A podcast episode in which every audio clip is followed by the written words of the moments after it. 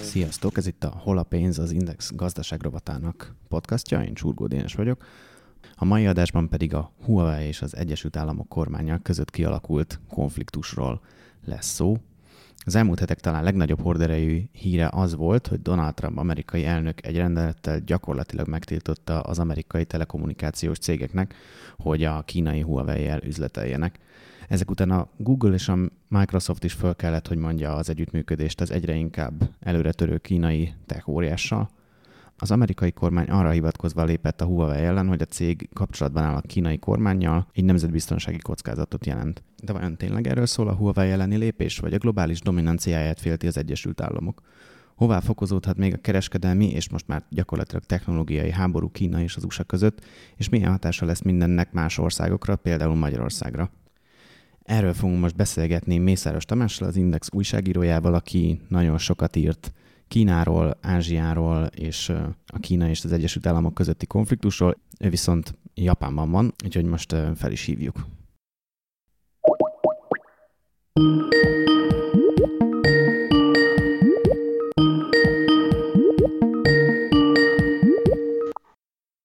Szervusz Tamás, mi a helyzet Japánban? Ugyanaz, mint eddig, esik az eső, meleg van. Először egy kicsit mesélj nekünk arról kérlek, hogy, hogy mi ez az egész Huawei, mit, mit kell tudni dióhéjban erről a cégről, azon kívül, hogy majdnem mindenkinek ilyen mobiltelefonja van már. Szia, hát mit kell tudni a Huawei-ről? Dióhéjban ezt 1987-ben alapította a, a kínai nép felszabadító hadsereg egy korábbi mérnöke, tehát nem egy, nem egy új sztoriról van szó.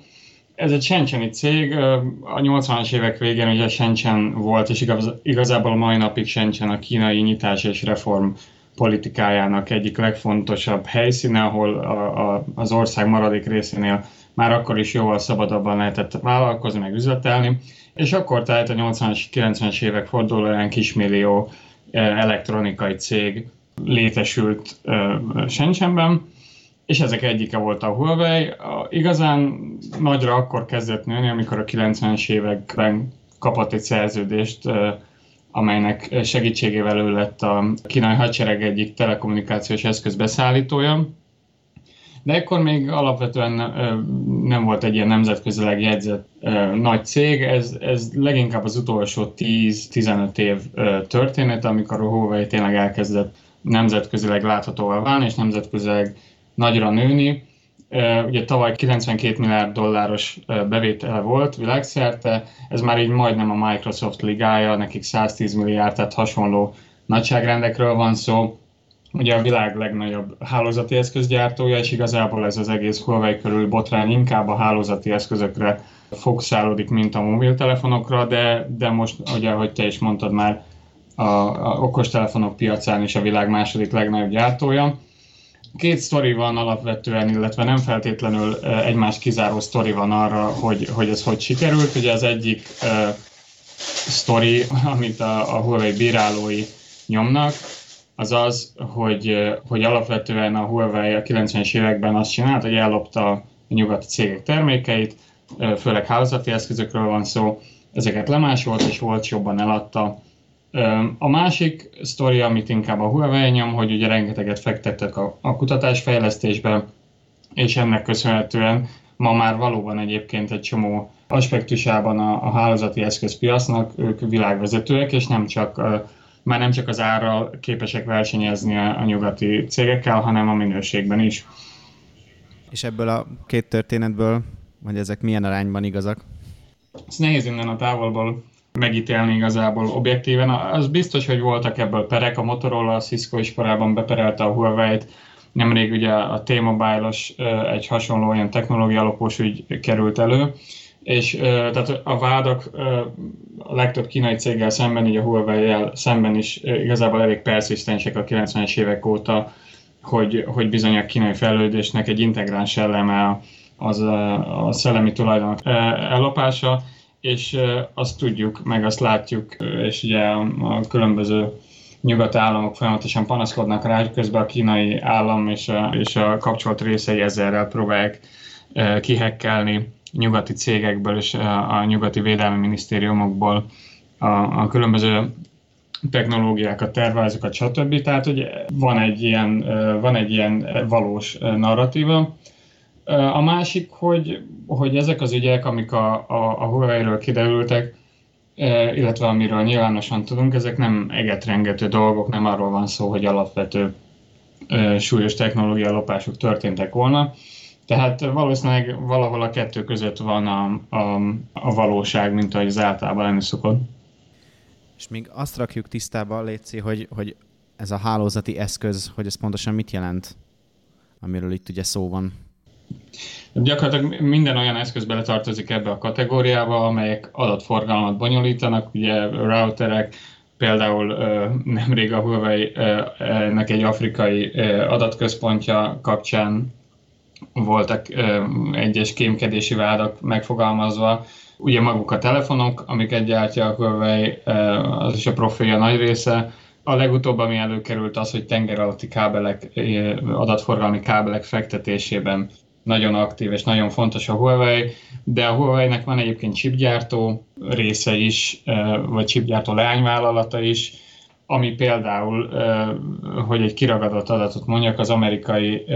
Egyesült Államokban működő biztonsági kameráknak a 60%-ában lévő csipeket gyártja, tehát hogy nagyon szerte ágazó a Huawei biznisze, és, és a legtöbb olyan kütyű, ami az adatátvitellel, adatforgalommal van kapcsolatban, az megtalálható a palettáikon.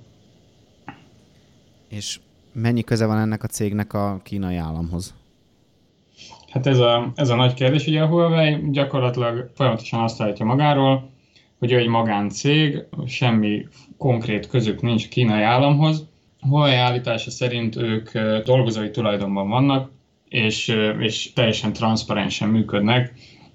ezzel szemben ugye, tehát a struktúráját nem tudjuk a Huawei tulajdonosi rétegének, nem ismerjük, hogy a dolgozók közül ki mennyit birtokol, illetve hogy egyáltalán tényleg a, a dolgozók birtokolják-e. Azt viszont tudjuk, hogy Kínában hagyományosan nagyon erős az állam gazdasági befolyás, és nagyon erős az állam és a kommunista párt befolyása a céges világban, főleg az ekkora cégek esetében. Azt is tudjuk, hogy a, a Huawei korábban ugye azzal nőtt nagyra, mint említettem, hogy a beszállítója volt a, a kínai hadseregnek. Azt is tudjuk, hogy a kínai kiberbiztonsági törvények megkövetelik a kínai cégektől, amint ezt a Huawei is elismerte, hogy együttműködjenek az állammal nemzetbiztonsági kérdésekben, bár egyébként a Huawei azt állítja, hogy, hogy még nem volt példa ilyesmire, hogy, hogy együttműködésre kértek volna őket a kínai hatóságok. Azt is tudjuk, hogy a kínai cégekben a mai napig, sőt egyre inkább vannak úgynevezett pártbizottságok, amelyek amelyek nem csak névleg tevékenykednek, hanem tényleg befolyással rendelkeznek a cég irányítására. Részben egy, egyébként ez is volt az utóbbi időben a, a német-kínai nézeteltérések egyik fő oka, hogy a kínaiak a, a német cégekbe is pártbizottságokat akartak delegálni, amelyek bele akartak szólni abba, hogy a, hogy a német cégek kínai leányvállalatai hogyan működjenek. Tehát ugye általában véve azért Kína, a kínai politikai és gazdasági rendszer fényében nehezen elképzelhető, hogy, hogy, hogy semmiféle kapcsolat nincs az állam és a, és a Huawei között. Kicsit ez olyan lenne, mint hogyha Mészáros Lőrinc azt mondaná, hogy nem ismeri Orbán Viktort, vagy hogyha nem is Mészáros Lőrinc, legalábbis Csányi Sándor azt állítaná, hogy, hogy neki, neki semmi köze a, a, a magyar kormányhoz, vagy a magyar vezetéshez de az Egyesült Államokból is egyébként számtalan olyan példát fel lehetne hozni, amikor a politikai élet és a, és a gazdasági élet összefonódik. Tehát ez, erre mindenki kicsit azt mondja, hogy kicsit uh, uh, életszerűtlen az, hogy a, hogy a Huawei-re tényleg semmi befolyása ne lenne a kínai államnak, már csak azért is, mert ugye a kínai állam gazdaságpolitikájában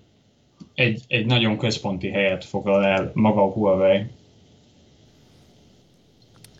Akkor térjünk egy kicsit rá arra, hogy, hogy honnan indultak most, mármint hogy ebben az évben, vagy ebben az időszakban az események, amik oda vezettek, hogy lett egy ilyen kiélezett konfliktus az amerikai kormány és a Huawei között. Ugye ez azzal indult, hogy vagy legalábbis Az első ilyen látványosabb csapás az az volt ebben, amikor ugye a Huawei pénzügyi igazgatóját Kanadában amerikai körözésre letartóztatták. Ez mi volt ez a dolog? Ja, hát ez volt a legegy, legerősebb ilyen közelmúltbeli esemény, ami megindította azt az ilyen esemény sorozatot, ami azóta tart. Én kicsit visszamennék, azért ez nem Trump alatt indult, meg nem most indult a Huawei-Amerika háború, igazából már a 2000 2009-2010 környékén, a, még az Obama kormány legelején is előkerültek olyan ügyek, amikor a Huawei amerikai beruházásokra pályázott, vagy a Huawei amerikai hálózatokat akart volna képíteni, és ezt már az, az Obama kormány elkezdte blokkolni nemzetbiztonsági veszélyekre hivatkozva, és korábban egyébként folytattak is egy hosszú 11 hónapos vizsgálatot a, a Huawei-jel kapcsolatban, amit 2012-ben zárult, és az arra jutott, hogy a Huawei, egy másik kínai szintén ilyen eszközgyártó cég, az ETE, nem megbízhatóak.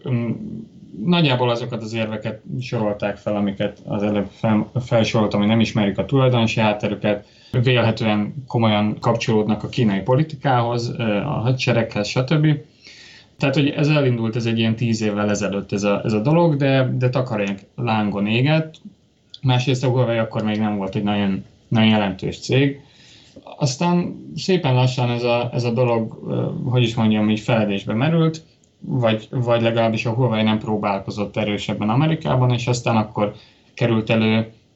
ez a dolog, amikor Donald Trump, amerikai elnök neki esett Kínának gyakorlatilag tavaly évben, és egy ilyen kiterjedt gazdasági háborút indított Kína ellen, és ennek egyébként nem is a Huawei volt az első áldozat, hanem az ETE, ez a, másik, a második legnagyobb kínai hálózati eszközgyártó, ugye ők is gyártanak mobilokat, routereket, stb. És őket azért meszelték el az amerikai hatóságok még tavaly egy évvel ezelőtt, mert megsértették az iráni szankciókat, és, és amerikai technológiát adtak el Iránnak és, és egyéb ellenséges országoknak, és végül is ezzel indult egyébként a, a mostani Huawei ügy is, hogy a Huawei-t ugyanezzel vádolták meg, azzal vádolták meg az Egyesült Államokban, hogy hogy Iránnak értékesített amerikai technológiákat. Ugye Irán amerikai embargó alatt áll, technológiai embargó alatt áll, ami azt jelenti, hogy hogy csak engedéllyel lehet olyan termékeket eladni Iránba, amik amerikai technológiát tartalmaznak. Tehát a Huawei igazából a saját termékeit sem adhatja el Iránnak, de ráadásul ugye az amerikai vád szerint a Huawei egyik lányvállalata Hewlett Packard gépeket, meg, meg mindenféle egyéb hálózati eszközöket adott el Iránnak, tehát megsértették ezt a szankciót. Ez egy régebbi ügy egyébként, ez, ez már Trump előtti, és 2011-12-13-ban már írt róla a Reuters, tehát ez nem, egy, ez nem egy kifejezetten új ügy volt. A kérdés persze, hogy miért most vették elő, ugye, bár az amerikai igazságszolgáltatás jóval függetlenebb a Kínájánál, nem elképzelhetetlen, sőt, ugye valószínű, hogy hogy politikai motivációk álltak a mögött, hogy, hogy ez az ügy most került elő. Erre, erre hivatkozva vették környezetbe tavaly decemberben Kanadában egy, egy amerikai elfogató parancsra Meng a Huawei-nek a pénzügyi igazgatóját, és azóta is ő házi őrizetben van, és várja a kiadatást, amiből írtózatos ugye, diplomáciai botrány kerekedett. Ő ugye, a, ha jól tudom, a Huawei vezetőjének a lánya ráadásul, vagy valami ilyesmi? Igen, ráadásul a, a, a lánya és az alapítónak, és úgy a, és egyben a pénzügyi igazgatója a cégnek, és egyébként a, a Huawei legfontosabb vezetője, és így a dinasztia hát sarja, hogyha így akarunk fogalmazni. És ezzel, ezzel indult ez, a, ez, a, ez az új felvonás, ez az eldurult felvonás a, a Huawei botránynak. Ebben az ügyben egyébként nincsenek komolyabb előrelépések. Kína ugye válaszként letartóztatott egy sor kanadai állampolgárt, és kémkedéssel vádolta őket kutatóktól kezdve drogdillereken át, akit, akit ért, azt, azt marta. Ugye halára ítéltek egy, egy drogdillert, akit korábban még életfogytiglanra, tehát ez, ez volt a nyitánya a helyzet eldurrulásának, ami aztán végképp betett, vagy legalábbis még nem látjuk, hogy betette, de ami végképp eldurvította a helyzetet, hogy ugye májusban Trump uh, aláírt egy elnöki rendeletet, amely gyakorlatilag tiltólistára tette a Huawei-t, az azt jelenti, hogy, hogy az amerikai cégeknek engedélyt kell, kormányzati engedélyt kell kérniük, hogyha technológiát akarnak eladni a Huawei-nek, vagy bármelyik leányvállalatának, ami, ami gyakorlatilag oda vezetett, hogy a, hogy a legtöbb amerikai technológiai cég, kezdve a Google-től, sőt nem csak amerikaiak, hanem a, a brit chipgyártó, az ARM, aki, aki a Huawei-ben meg egyébként bármilyen más mobiltelefonban használatos chipeknek a, a legfontosabb technológiai részét adja, felfüggesztették az üzleti kapcsolatot a, a Huawei-el, később a japán cégek is csatlakoztak ehhez a dologhoz. Ugye az a helyzet, hogy, hogy mivel manapság a globális technológiai cégek nagyjából mindegyike üzletel Amerikában, és üzletel Amerikával, gyakorlatilag nem, nem tudják ők elzárni magukat, vagy nem tudják kivonni magukat ebből a háborúból, és belerángatta Trump ebbe a fél technológiai világot gyakorlatilag. Ja, ezt már említetted, hogy ez ez a huawei kapcsolatos amerikai, hát mondjuk úgy ilyen bizalmatlanság, az, az már Trump előtt kezdődött, de ugye Trump meg egy ilyen kereskedelmi háborút indított Kínával, ez abban hogyan illeszkedik bele? Igen, hát ugye Trump kereskedelmi háborút indított Kínával, de ez, ez sem volt előjelek nélkül. Igazából inkább Trump az Obama kormánytól, meg általában véve a, a kérdéssel kapcsolatos ilyen amerikai mainstream állásponttól annyiban különbözik, hogy sokkal agresszívabb, meg brutálisabb, meg a jelek szerint egyébként átgondolatlanabb az ő stratégiája, vagy fellépése, nem is biztos, hogy van stratégia. Annyiban illeszkedik a Huawei ebbe, tehát a kereskedelmi háború nagyjából úgy indult, hogy Amerika elkezdett vámokat kivetni nagyrészt kínai, nem csak kínai termékekre, de elsősorban Kínát érintette, most éppen ugye 25%-ra emelte Trump a, a nagyjából kínai import felének a, a vámját, ami nagyon jelentős emelés, korábban ezek ilyen néhány százalékos tételek voltak. Emögött az elképzelés az egy ilyen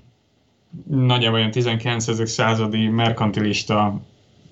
felfogáson alapul, ami abból indul ki, hogy a, a világ kizsákmányolja az Amerikai Egyesült Államokat, mert az Amerikai Egyesült Államok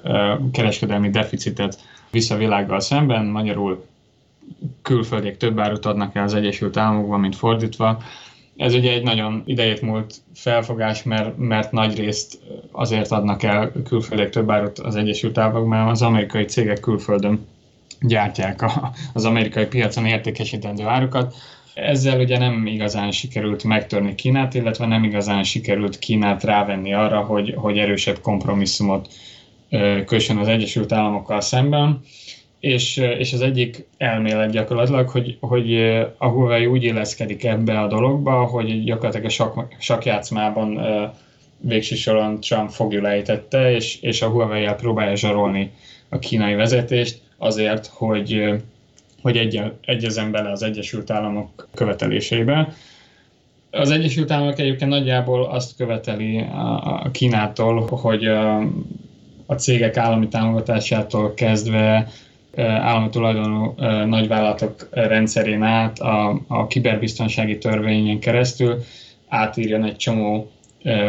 belső törvényt olyanra, ami ennek az Egyesült Államok ezt helyesnek képzeli. Tehát gyakorlatilag azért Trump és Trump kormányzat majd, hogy nem teljesíthetetlen igényeket támasztott Kínával szemben, és most próbálják ezt keresztül verni, miután diplomáciailag nem sikerült. A másik oldal ennek az egésznek, hogy igazából a kereskedelmi háború ez nem csak a kereskedelmi ügyekről szól, hanem, hanem mögötte van egy tágabb, és nem csak az Egyesült Államok, hanem az Európai Unió által is egyre inkább osztott ha nem is azt mondanám, hogy idegesség, de minden esetre elégedetlenség Kínával szemben, Anna a 2000-es évek elején, amikor Kína csatlakozott a kereskedelmi világszervezethez, akkor nagyjából az volt a, a vágy vagy az elképzelés, hogy ahogy Kína megnyitja a piacait, úgy kialakul majd valamiféle ilyen kölcsönös helyes munkamegosztás a nyugati világ és Kína között. Kína beengedi a nyugati cégeket, és a nyugati cégek hozzáférhetnek a hatalmas kínai piachoz, cserébe Kína is ugye hozzáférhet a, a világpiachoz, e, és e, folytathatja az ilyen kereskedelmen és, és e, gyártáson alapuló fejlődését. És ez persze részben meg is valósul, de főleg az elmúlt tíz évben a válság óta egyre sűrűsebbek a bírálatok Kínával szemben, hogy nem engedi be a nyugati cégeket a piacára, hogy, hogy nem csak, hogy megtűri, de támogatja is a, a nyugati szellemi termékek és nyugati technológia rendszer szintű eltulajdonítását. Önmagában az, hogy Kína eszméletlen pénzeket költ a, a saját ipari vállalatainak és a saját technológiai vállalatainak a, a fejlesztésére, az unfair Trumpék és, és egyre inkább az Európai Bizottság szerint is. Tehát van egy tágabb elégedetlenség, ami arról szól, hogy Kína igazából a, a jelenlegi nemzetközi gazdaságrendet kiátszva próbál felkapaszkodni a nyugat hátán, és nem ad egyenlő feltételeket a nyugati cégeknek, miközben lopcsal és hazudik reggel, délben, este. És ez egyébként már, már a Trump hatalomra jutása előtt, már a Obama alatt is megindult ez a, az ezzel kapcsolatos ilyen diplomáciai tapogatózás, vagy lögdösödés, vagy hogy mondjam, és az utóbbi időben egyébként már a német iparkamarától kezdve a franciákon át egyre többen bár jóval visszafogottabban Trumpnál, de hangoztatják, hogy ebben azért van valami, és Kínának jobban meg kell nyílni a világ fölé, vagy Kínának többet kell tennie azért, hogy, hogy a, a nyugati országok is többet kapjanak a, a, a kínai fejlődés gyümölcseiből. És ebbe úgy illeszkedik a Huawei, hogy, hogy van Kínának egy nagyon sokat bírált, külföldön nagyon sokat bírált, belföldön meg nagyon támogatott programja, a Made in China 2025, ami arról szól, hogy 2025-re Kína legyen technológiailag is világvezető bizonyos fontos szektorokban, és az egyik ilyen fontos szektor ugye a telekommunikáció, illetve a mesterséges intelligencia és hasonlók, és ugye ez azért zavarja, nyilván zavarja a nyugati országokat, akik ebben eddig világvezetők voltak, hogy egyrészt, egyrészt van ennek egy kicsit ilyen savanyú a szőlő része is, hogy, hogy elvesztenek pozícióikból a nyugati cégek, és ezzel ugye még inkább veszélybe kerül a, a hosszú távú fejlődés vagy növekedés Amerikában és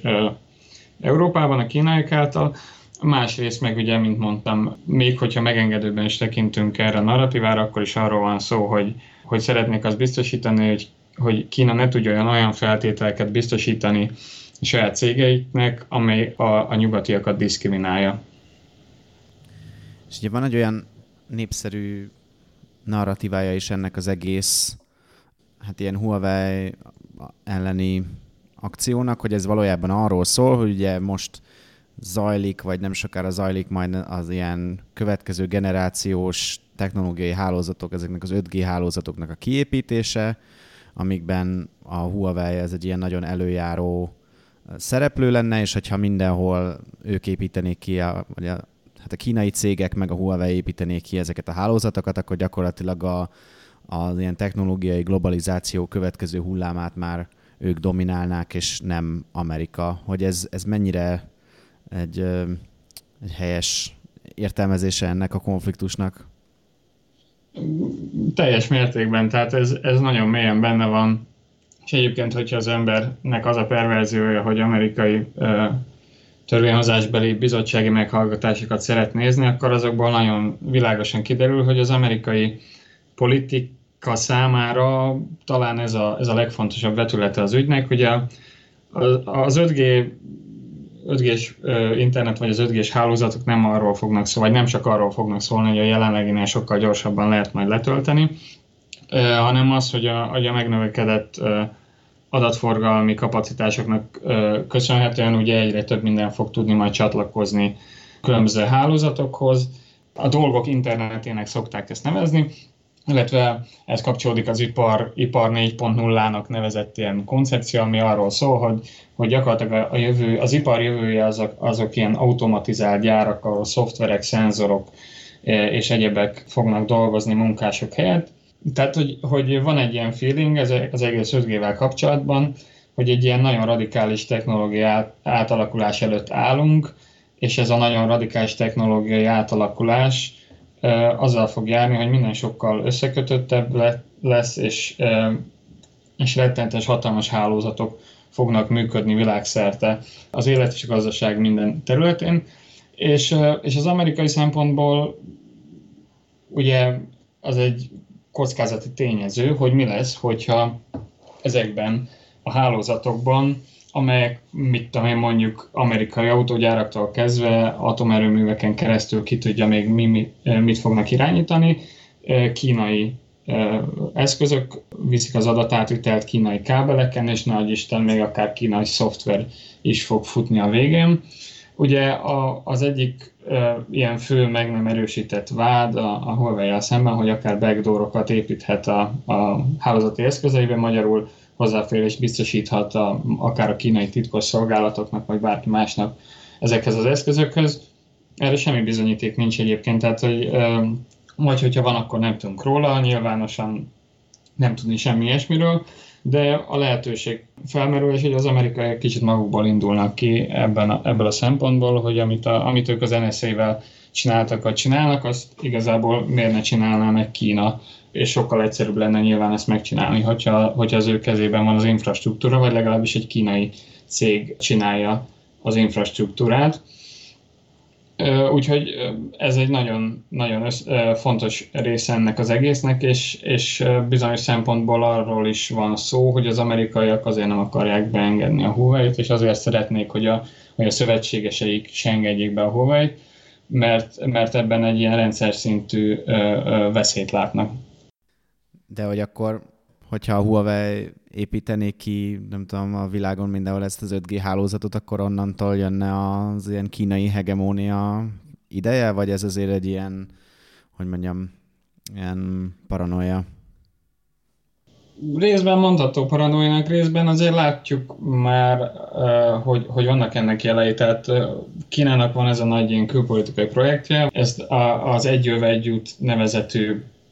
valami, kezdeményezés, aminek keretében ugye eddig leginkább autópályákat, vasútvonalakat, kikötőket, stb. építettek gyakorlatilag most már a világ minden szengletében Kína és, és Afrika és, és közel-kelet,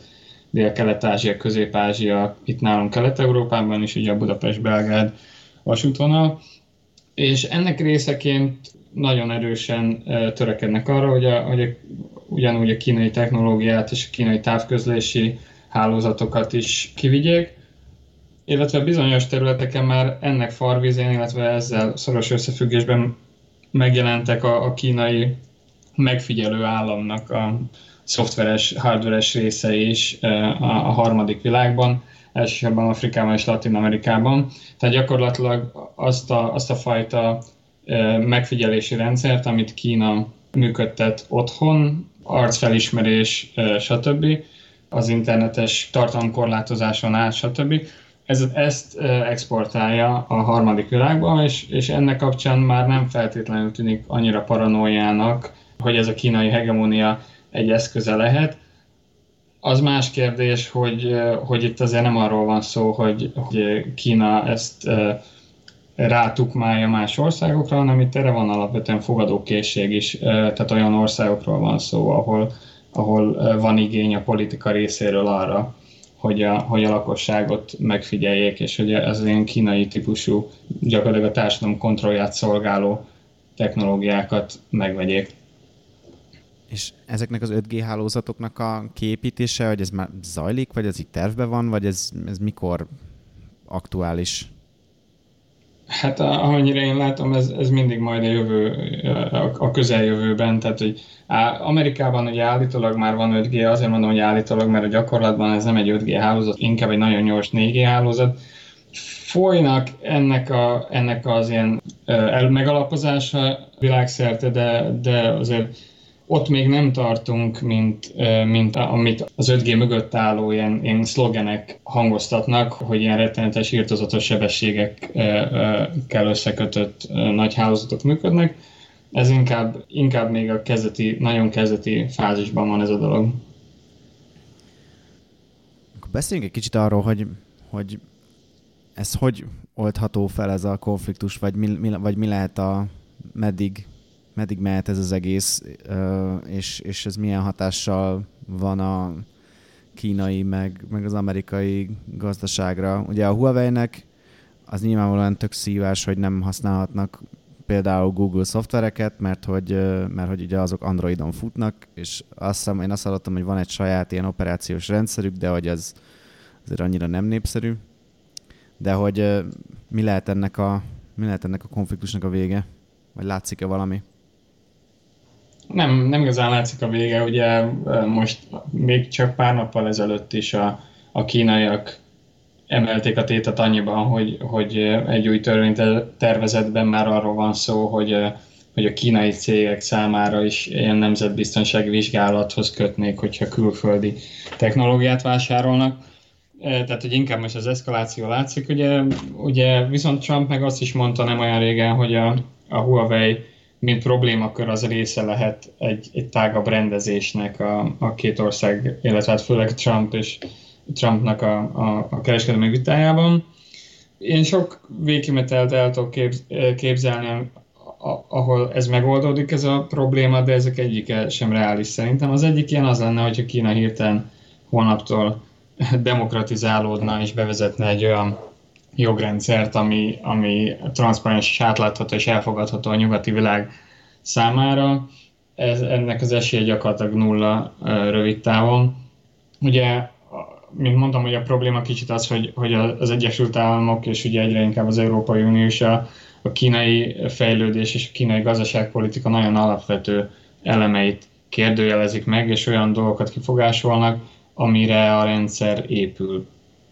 A, a másik hogy mi lesz, hogyha Donald Trump mondjuk megbukik 2020-ban, hát majd ezt meglátjuk, de, de az az igazság, hogy azért amit, tehát a Trump háborújának a lényege, az alapvetően azért egy elég mainstream pozíció az Egyesült Államokban, tehát ez egy, ez egy szélesebb körben elfogadott a politikai életben és az elemzői szférában egy szélesebb körben elfogadott nézet, hogy, hogy Kínával valamit kezdeni kell, mert a, mert a, a jelenlegi Kína annak politikai berendezkedésével, külpolitikai céljaival és gazdasági ambícióival az nehezen illeszthető be, ha egyáltalán bármilyen módon beilleszthető Amerika világképébe, és, és a, általában véve az amerikai elképzelésekbe arról, hogy hogyan kell működni a világpolitikának és a világgazdaságnak. De nyilvánvalóan ugye, hogyha Trump személye kibukná ebből a játszmából, akkor, akkor sokkal könnyebben megoldható lenne a probléma. A harmadik, szerintem reálisabb lehetőség az az, hogy, hogy ez azért mind a két gazdaságnak árt, és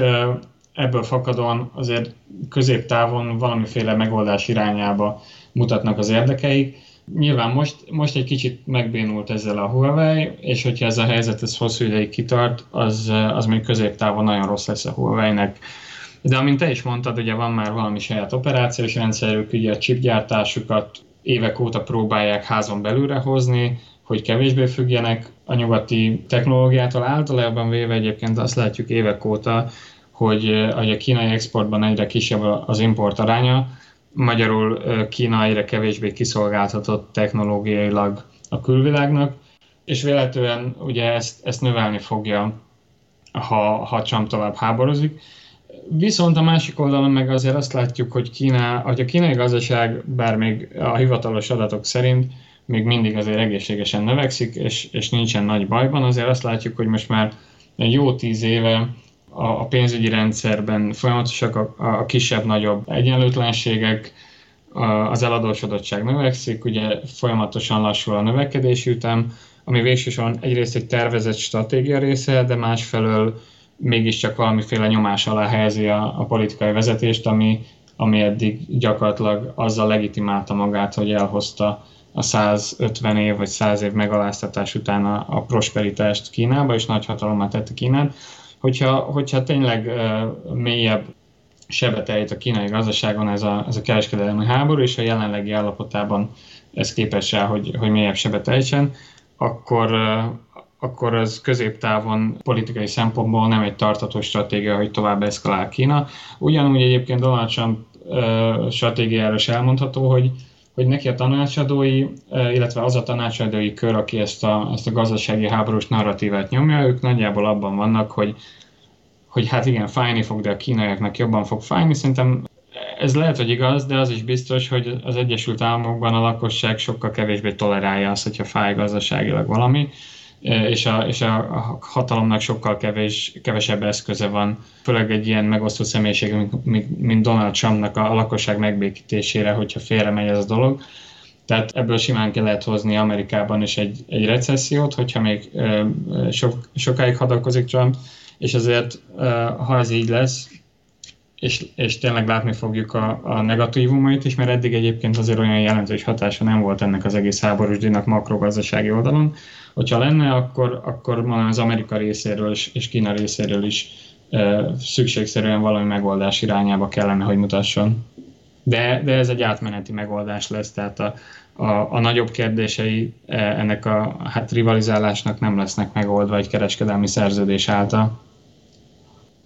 globálisan, meg például Európára ez az egész, ez, ez hogyan hathat? Ugye itt uh, már említetted, hogy az Egyesült Államok szerette, vagy szeretné így az európai szövetségeseit határozottan rábeszélni arra, hogy, hogy ne álljanak szóba a Huawei-jel, ehhez képest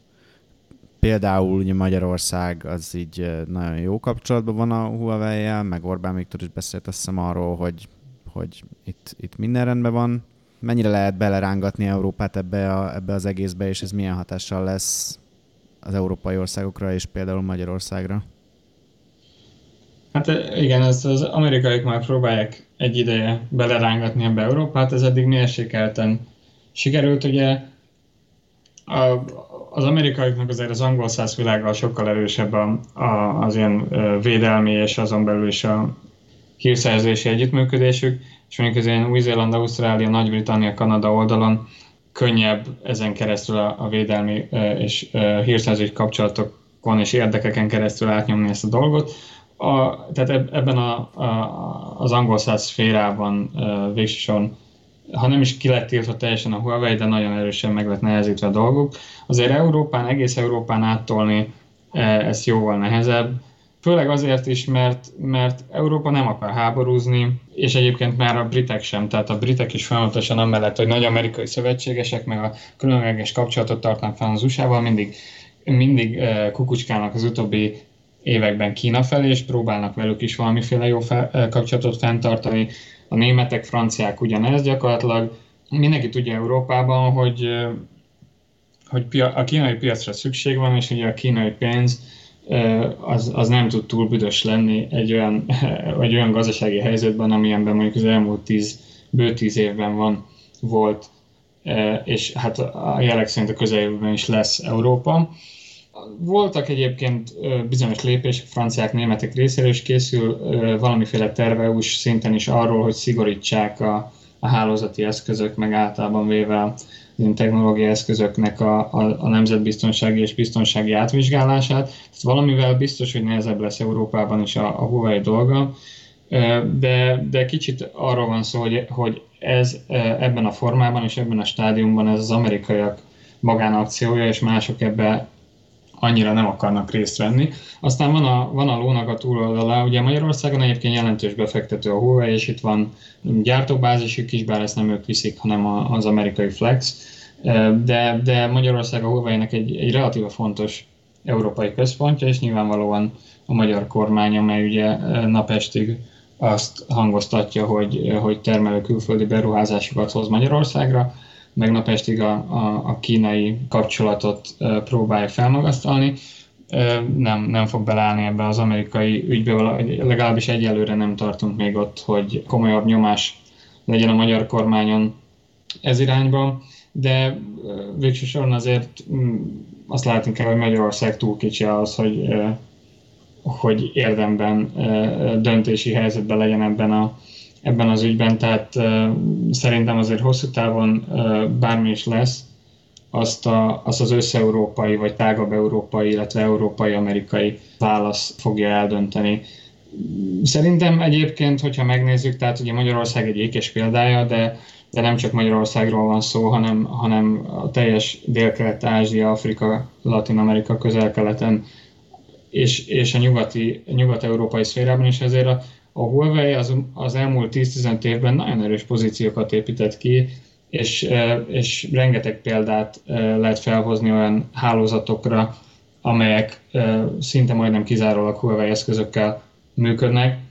Tehát innentől kezdve én szerintem 2019-ben rövid vagy középtávon egész biztosan irreális a Huawei teljes kizárása és a, a Huawei-nek a teljes ellehetetlenítése, illetve hogyha a nyugati világból sikerül is őket kizárni, akkor, akkor a harmadik világban ettől még a Huawei ugyanúgy képes lesz terjeszkedni, és, és a kínai politika is ezt nyomja, tehát én, én nem látom egyébként, hogy, hogy ez, ez különösebb sikereket tudna hozni az Egyesült Államokban a jelenlegi eszközeivel Trumpnak. Akkor egy ilyen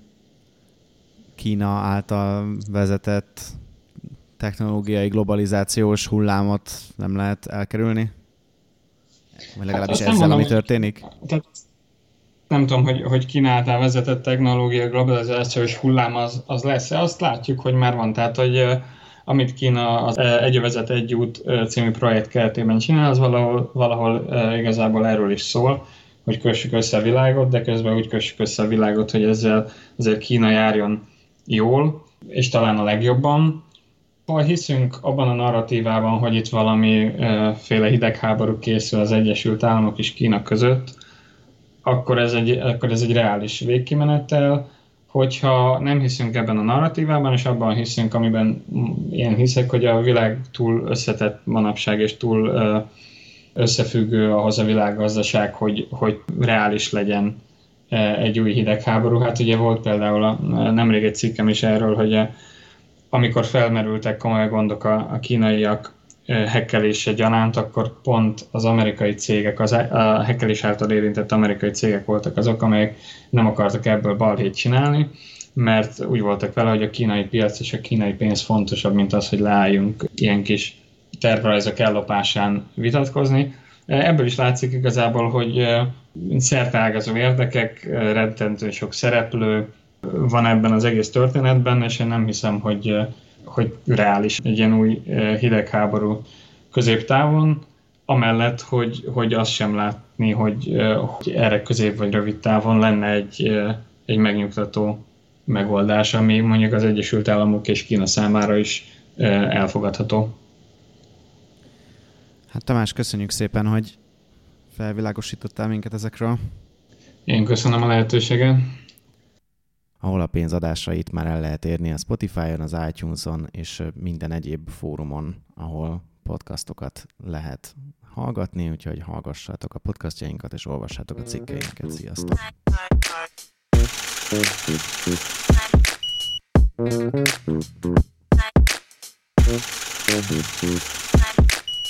Thank you.